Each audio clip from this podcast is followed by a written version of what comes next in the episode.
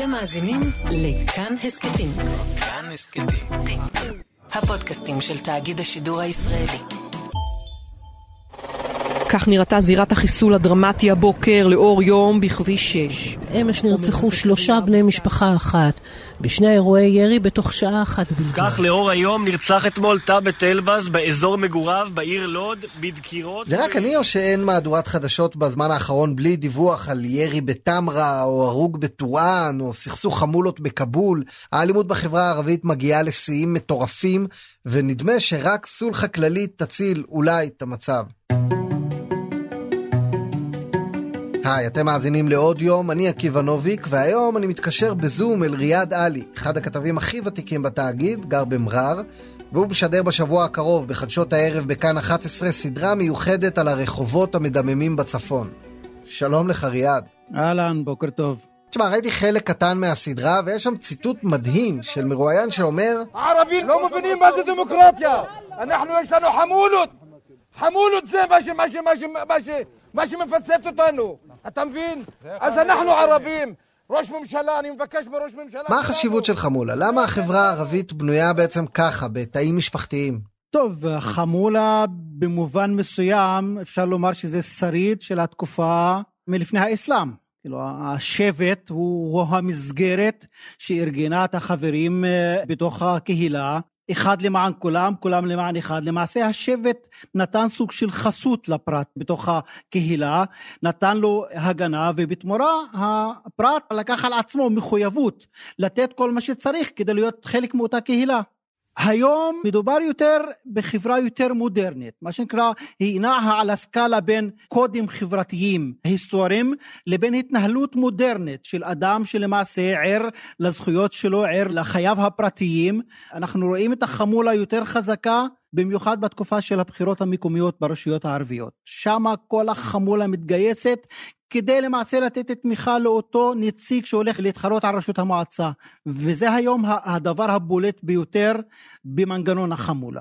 ואתה מראה בסדרה למשל את הסיפור של טורען, עיירה בצומת גולני שיש בה קרב חמולות מטורף לחלוטין, מה קורה שם?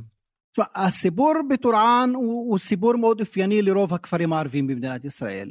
שני נציגים של חמולות מרכזיות בכפר התמודדו על ראשות המועצה ויום אחרי הבחירות כנראה מהמתח שנוצר בצל הבחירות, מהקושי של לקבל את ההפסד יום אחרי, נוצרת התנגשות בין הצד המפסיד לצד המנצח.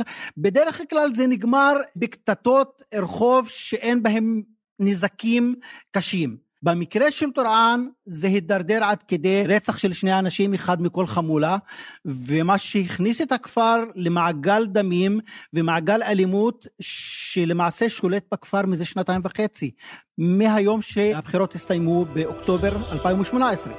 התחילו איומים, כריתות עצים, בקת"מים. ולעונה דאר, ולעונה, וואלה לצבאי, וואלה אל ואיך זה נראה שם היום? היום הגיעו להודנה של שבועיים שנגמרת בשבוע הבא. ורק נגיד שהודנה זה הפסקת אש. מאוד מקווים שההודנה הזאת תמשיך כי מתנהל משא ומתן בין שתי החמולות כדי לארגן סולחה שתפייס ותרגיע את הכפר. זה לא רק טורען, טורען עלתה לכותרות בצל האירועים היומיומיים שם, אבל זה גם קרה בכבול, זה קורה בכפר מנדה, זה קורה בעילוד, זה קורה בנצרת, כמעט בכל כפר ערבי. כדי להבין את התופעה של הקשר בין השלטון המקומי לחמולה, לאלימות, למעשה צריך לראות מה קורה שמה ברמה או בקשר שבין הכסף לבין השלטון לבין הפשע.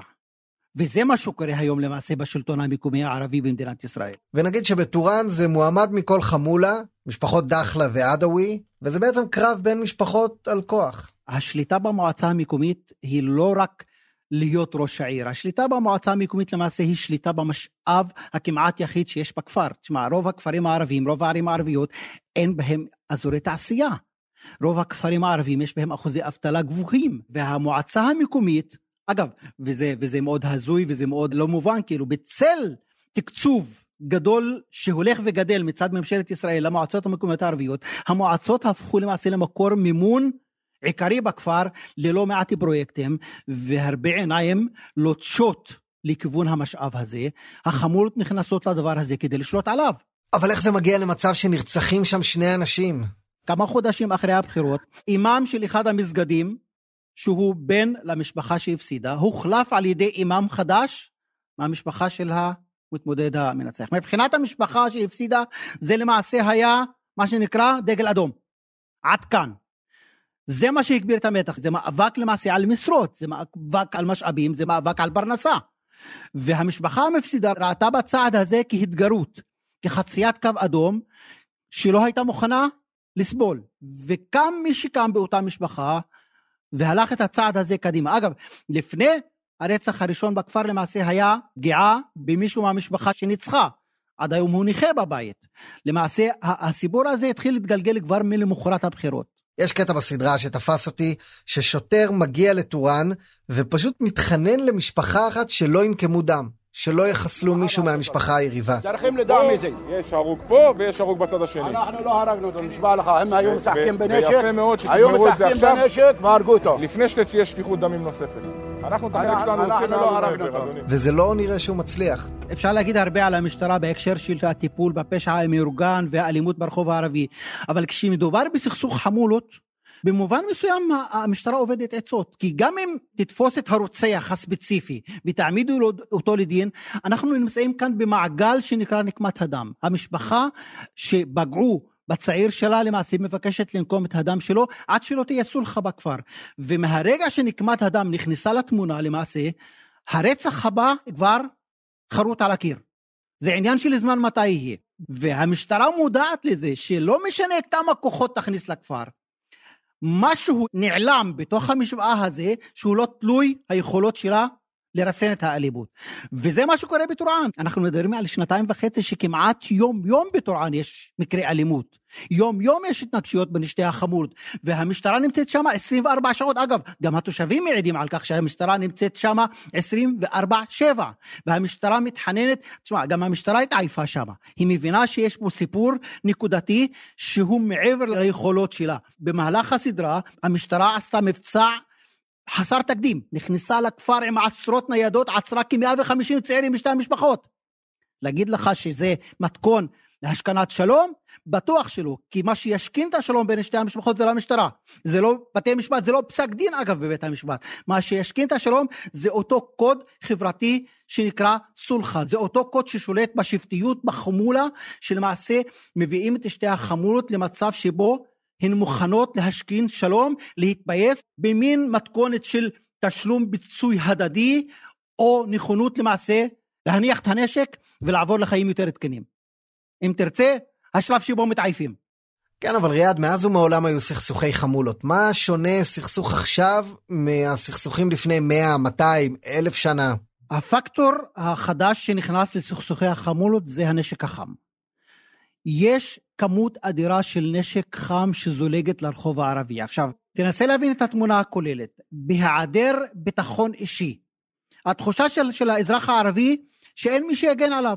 המשטרה אם מגיעה, מגיעה באיחור.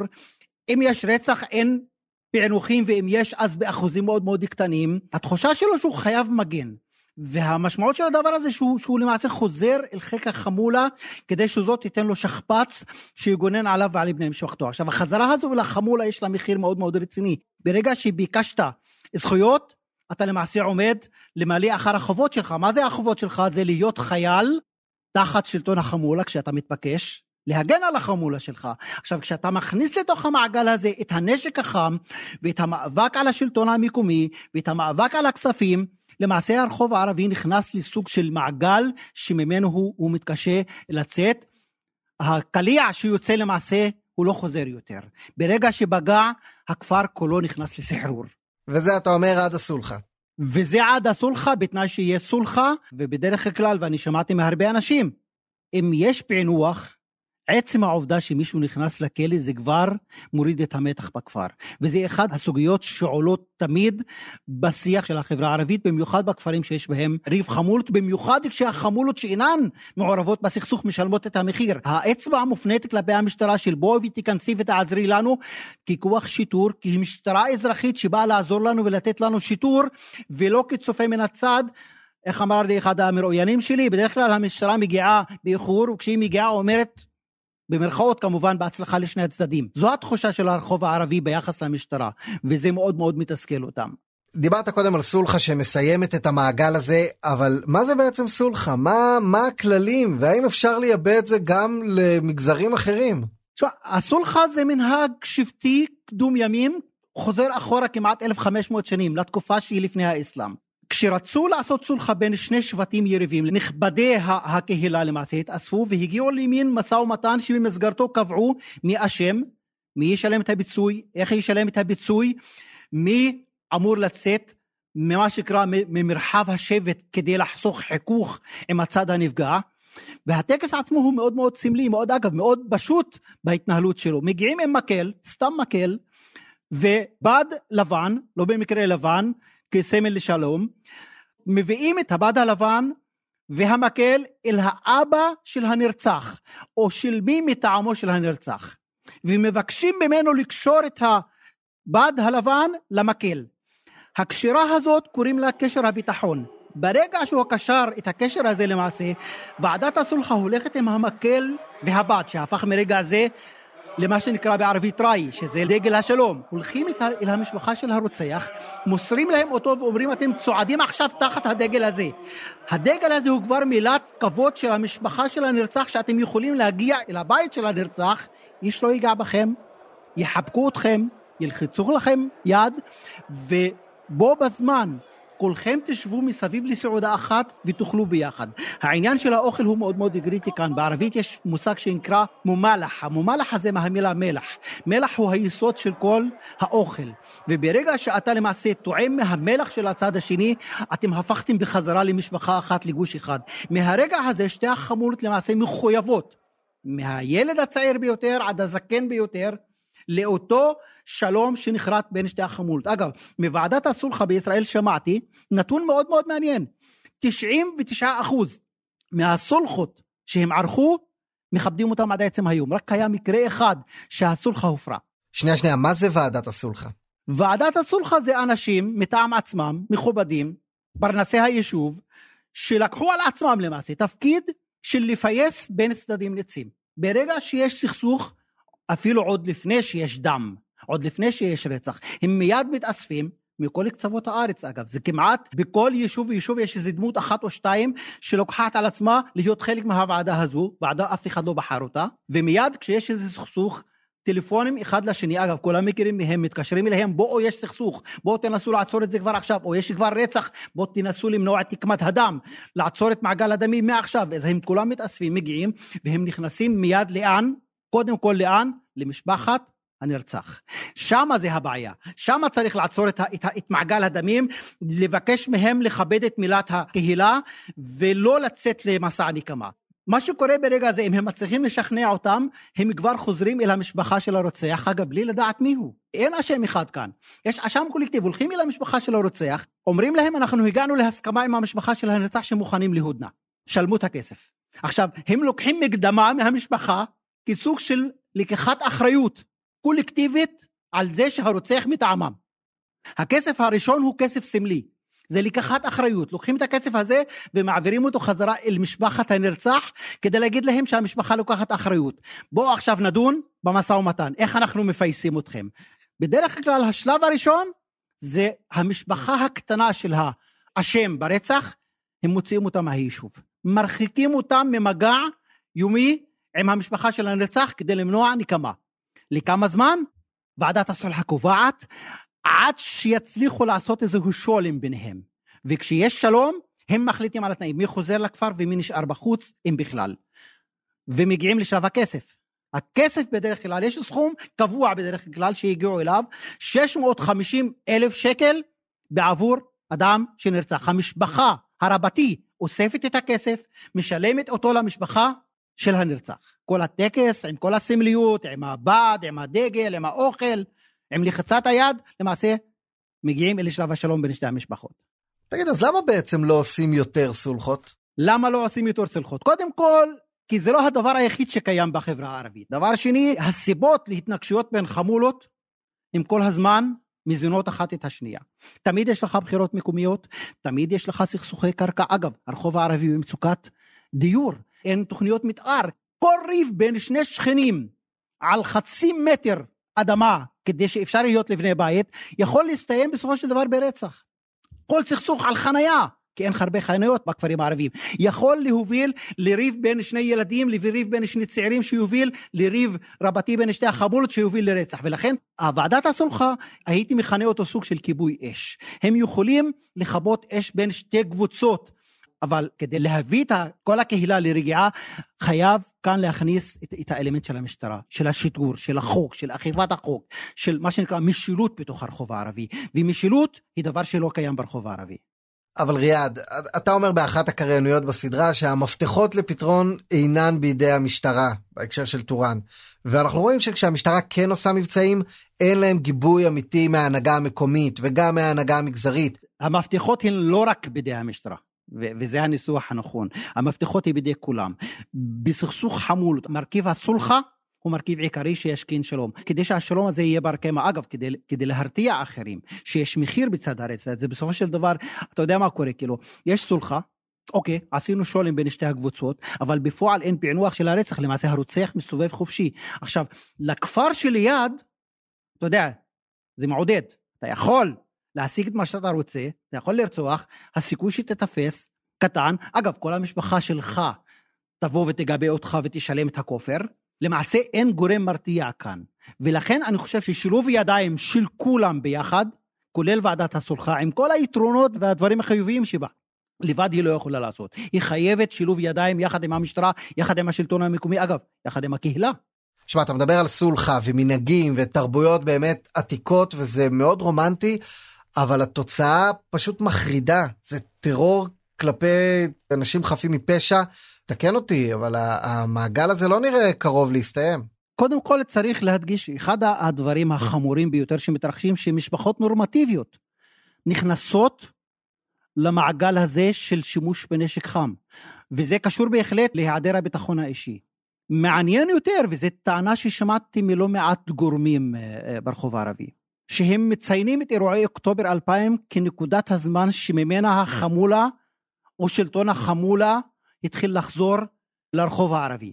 והטיעון אומר ככה שבאירועי 2000 למעשה מדינת ישראל, הממסד הישראלי, גורמי הביטחון בישראל, זיהו גיבוש מסוכן של, של הזהות הלאומית של הערבים בישראל, ראו שהרחוב הערבי הופך, הולך ונהיה מיעוט לאומי עם תודעה פוליטית ומדינית, והאמונה ברחוב הערבי, ושמעתי אותה אגב מחברי כנסת, שמעתי אותה מצעירים, שמעתי אותה מאקדמאים, אומרת שמדינת ישראל החליטה, סוג של החלטה במחשכים, בוא נפורר את החברה הערבית וניתן לה מה שנקרא להקיז את דמה בעצמה. במקום שיתעסקו באלמנט הלאומי הפלסטיני, אנחנו נזרים נשק, אנחנו ניתן לגורמי הפשיעה להשתלט על הרחוב הערבי, ניתן לחמולות להשתלט מחדש, הם יתחילו לריב אחד עם השני, והאלמנט הלאומי ידעך, ולמעשה תוכל מדינת ישראל בדרך הזו לשלוט ברחוב הערבי. מדינת ישראל החליטה בהחלטה פוליטית שאל תיתנו לערבים הללו להוציא את הזעם שלהם כלפינו. תנו להם להוציא את הזעם האחד כלפי השני. תציפו את המגזר הערבי בנשק. תציפו את המגזר הערבי בסמים. תציפו את המגזר הערבי. זה תיאוריית קונספירציה, זה המילה שמיד עולה. תשמע, זה קונספירציה ברמת רצח קנדי, כאילו, בוא, נו, בחייכם. אני, אתה יודע מה, אני שאלתי את חבר הכנסת יוסף ג'בארין, שאלה פשוטה, אתה באמת מדמיין לעצמך שגורמי שב"כ, משטרה וממשלה ישבו בלילה ביחד ואמרו, בוא נחשוב איך נפורר את החברה הערבית? והתשובה הייתה חיובית, שכן התוצאות מעידות על זה שיש בו החלטה. אני חושב שטוב לקחת את הטיעון הזה בחשבון כשרוצים להתחבר ולדבר עם הרחוב הערבי. כי הרחוב הערבי הוא נמצא עכשיו במצב של אי אמון טוטאלי במערכת, שכדי לחזור ולהתחבר איתו, צריך לדעת איך לדבר איתו. וצריך לקחת את הטיעונים האלה בחשבון. חייב לומר לך, לי זה נשמע כמו גזענות של ציפיות נמוכות. גם לא לצפות מחברה או מאדם למשהו כי הוא ערבי, זה, זה סוג של גזענות. למה להוריד ממישהו אחריות למצבו? אני אומר לך, זה הזוי, זה בלתי נתפס, אבל זה מה שנקרא נרטיב שיש לו רגליים ברחוב הערבי. מבחינת האזרח הפשוט ומבחינת הפוליטיקאים. אני מדבר איתך על חבר כנסת ש, שמאמין בדבר הזה. אתה מאמין בזה? אני מתקשה להאמין שגורם שב"כ עם אה, משטרה ומדינת ישראל ישבה ואמרה בוא נפורר חברה בתוכנו, כי אני חושב ש, שכל הדיוט יודע שמאות אלפי כלי נשק ברחוב הערבי שעכשיו מה שנקרא משמשים למען אלימות בתוך הרחוב, בסופו של דבר הקנה יופנה לרחוב היהודי. רק טיפש יכול לחשוב על תיאוריית קונספירציה בממדים כאלה. אין ספק שיש מחדר רבתי של מדינת ישראל. אגב, שמעתי מניצב חכרוש, הוא אחראי על השיטור ברחוב הערבי, שאמר, כן, משטרת ישראל נעדרה 60 שנים מהרחוב הערבי, ועכשיו מבקשים מאיתנו לסגור פערים תוך עשר שנים. זה בלתי אפשרי, אנחנו זקוקים לזמן כדי לחזור ולעשות שיטור כדי לרכוש את האמון. בהחלט יש מחדל של מדינת ישראל בהקשר הזה. אבל בין זה לבוא, להגיד, ישבו זקני ציון ואמרו בוא נפורר את החברה הערבית, אני חושב שהמרחק הוא גדול, אבל, אבל זה ריאד עלי. בצד השני, הקולות נשמעים אחרת לגמרי. מה בעיניך הטעות הכי גדולה שמדינת ישראל עושה פה? בזה שהיא לא מצליחה לשכנע את הצעיר הערבי שהמשטרה באה לתת שיטור אזרחי. לתת לו שירות. המשטרה, אגב, וזה עולה מוועדת אור, המשטרה עדיין נתפסת כגורם עוין שבא להעניש את הרחוב הערבי. אני חושב שמוטלת על המשטרה אחריות. לחשוב איך היא משנה דיסקט ואיך היא מגיעה אל הרחוב הערבי ומשכנעת את הבחור הערבי שאני בא לתת לך ביטחון אישי, אני בא לשרת אותך ואני בא להיות שותפה איתך כדי להפוך את החיים שלך ליותר נורמליים. זאת הנקודה שמדינת ישראל צריכה לעבוד עליה ברגע הזה. אגב, מה שקרה בתמרה זה, זה טרגדיה, כן? אבל זה רק מגביר את התחושה שהשיטור, כשהוא נכנס לרחוב הערבי, הוא לא חושב על האזרח. וזה מה שמתסכל שמה. שנייה, אתה אומר תמרה, ואני רק אסביר ששוטרים שהגיעו להציב מערב כדי לתפוס עבריינים, ירו בטעות בצעיר חף מפשע למוות, הרגו אותו. אבל השוטרים הגיעו מראש כדי להילחם בעבריינים, כדי להוריד את הפשיעה ולשמור על האזרחים התמימים. נכון, ועובדתית קשה לחשוב אחרת ששוטר בא כדי להרוג אזרח.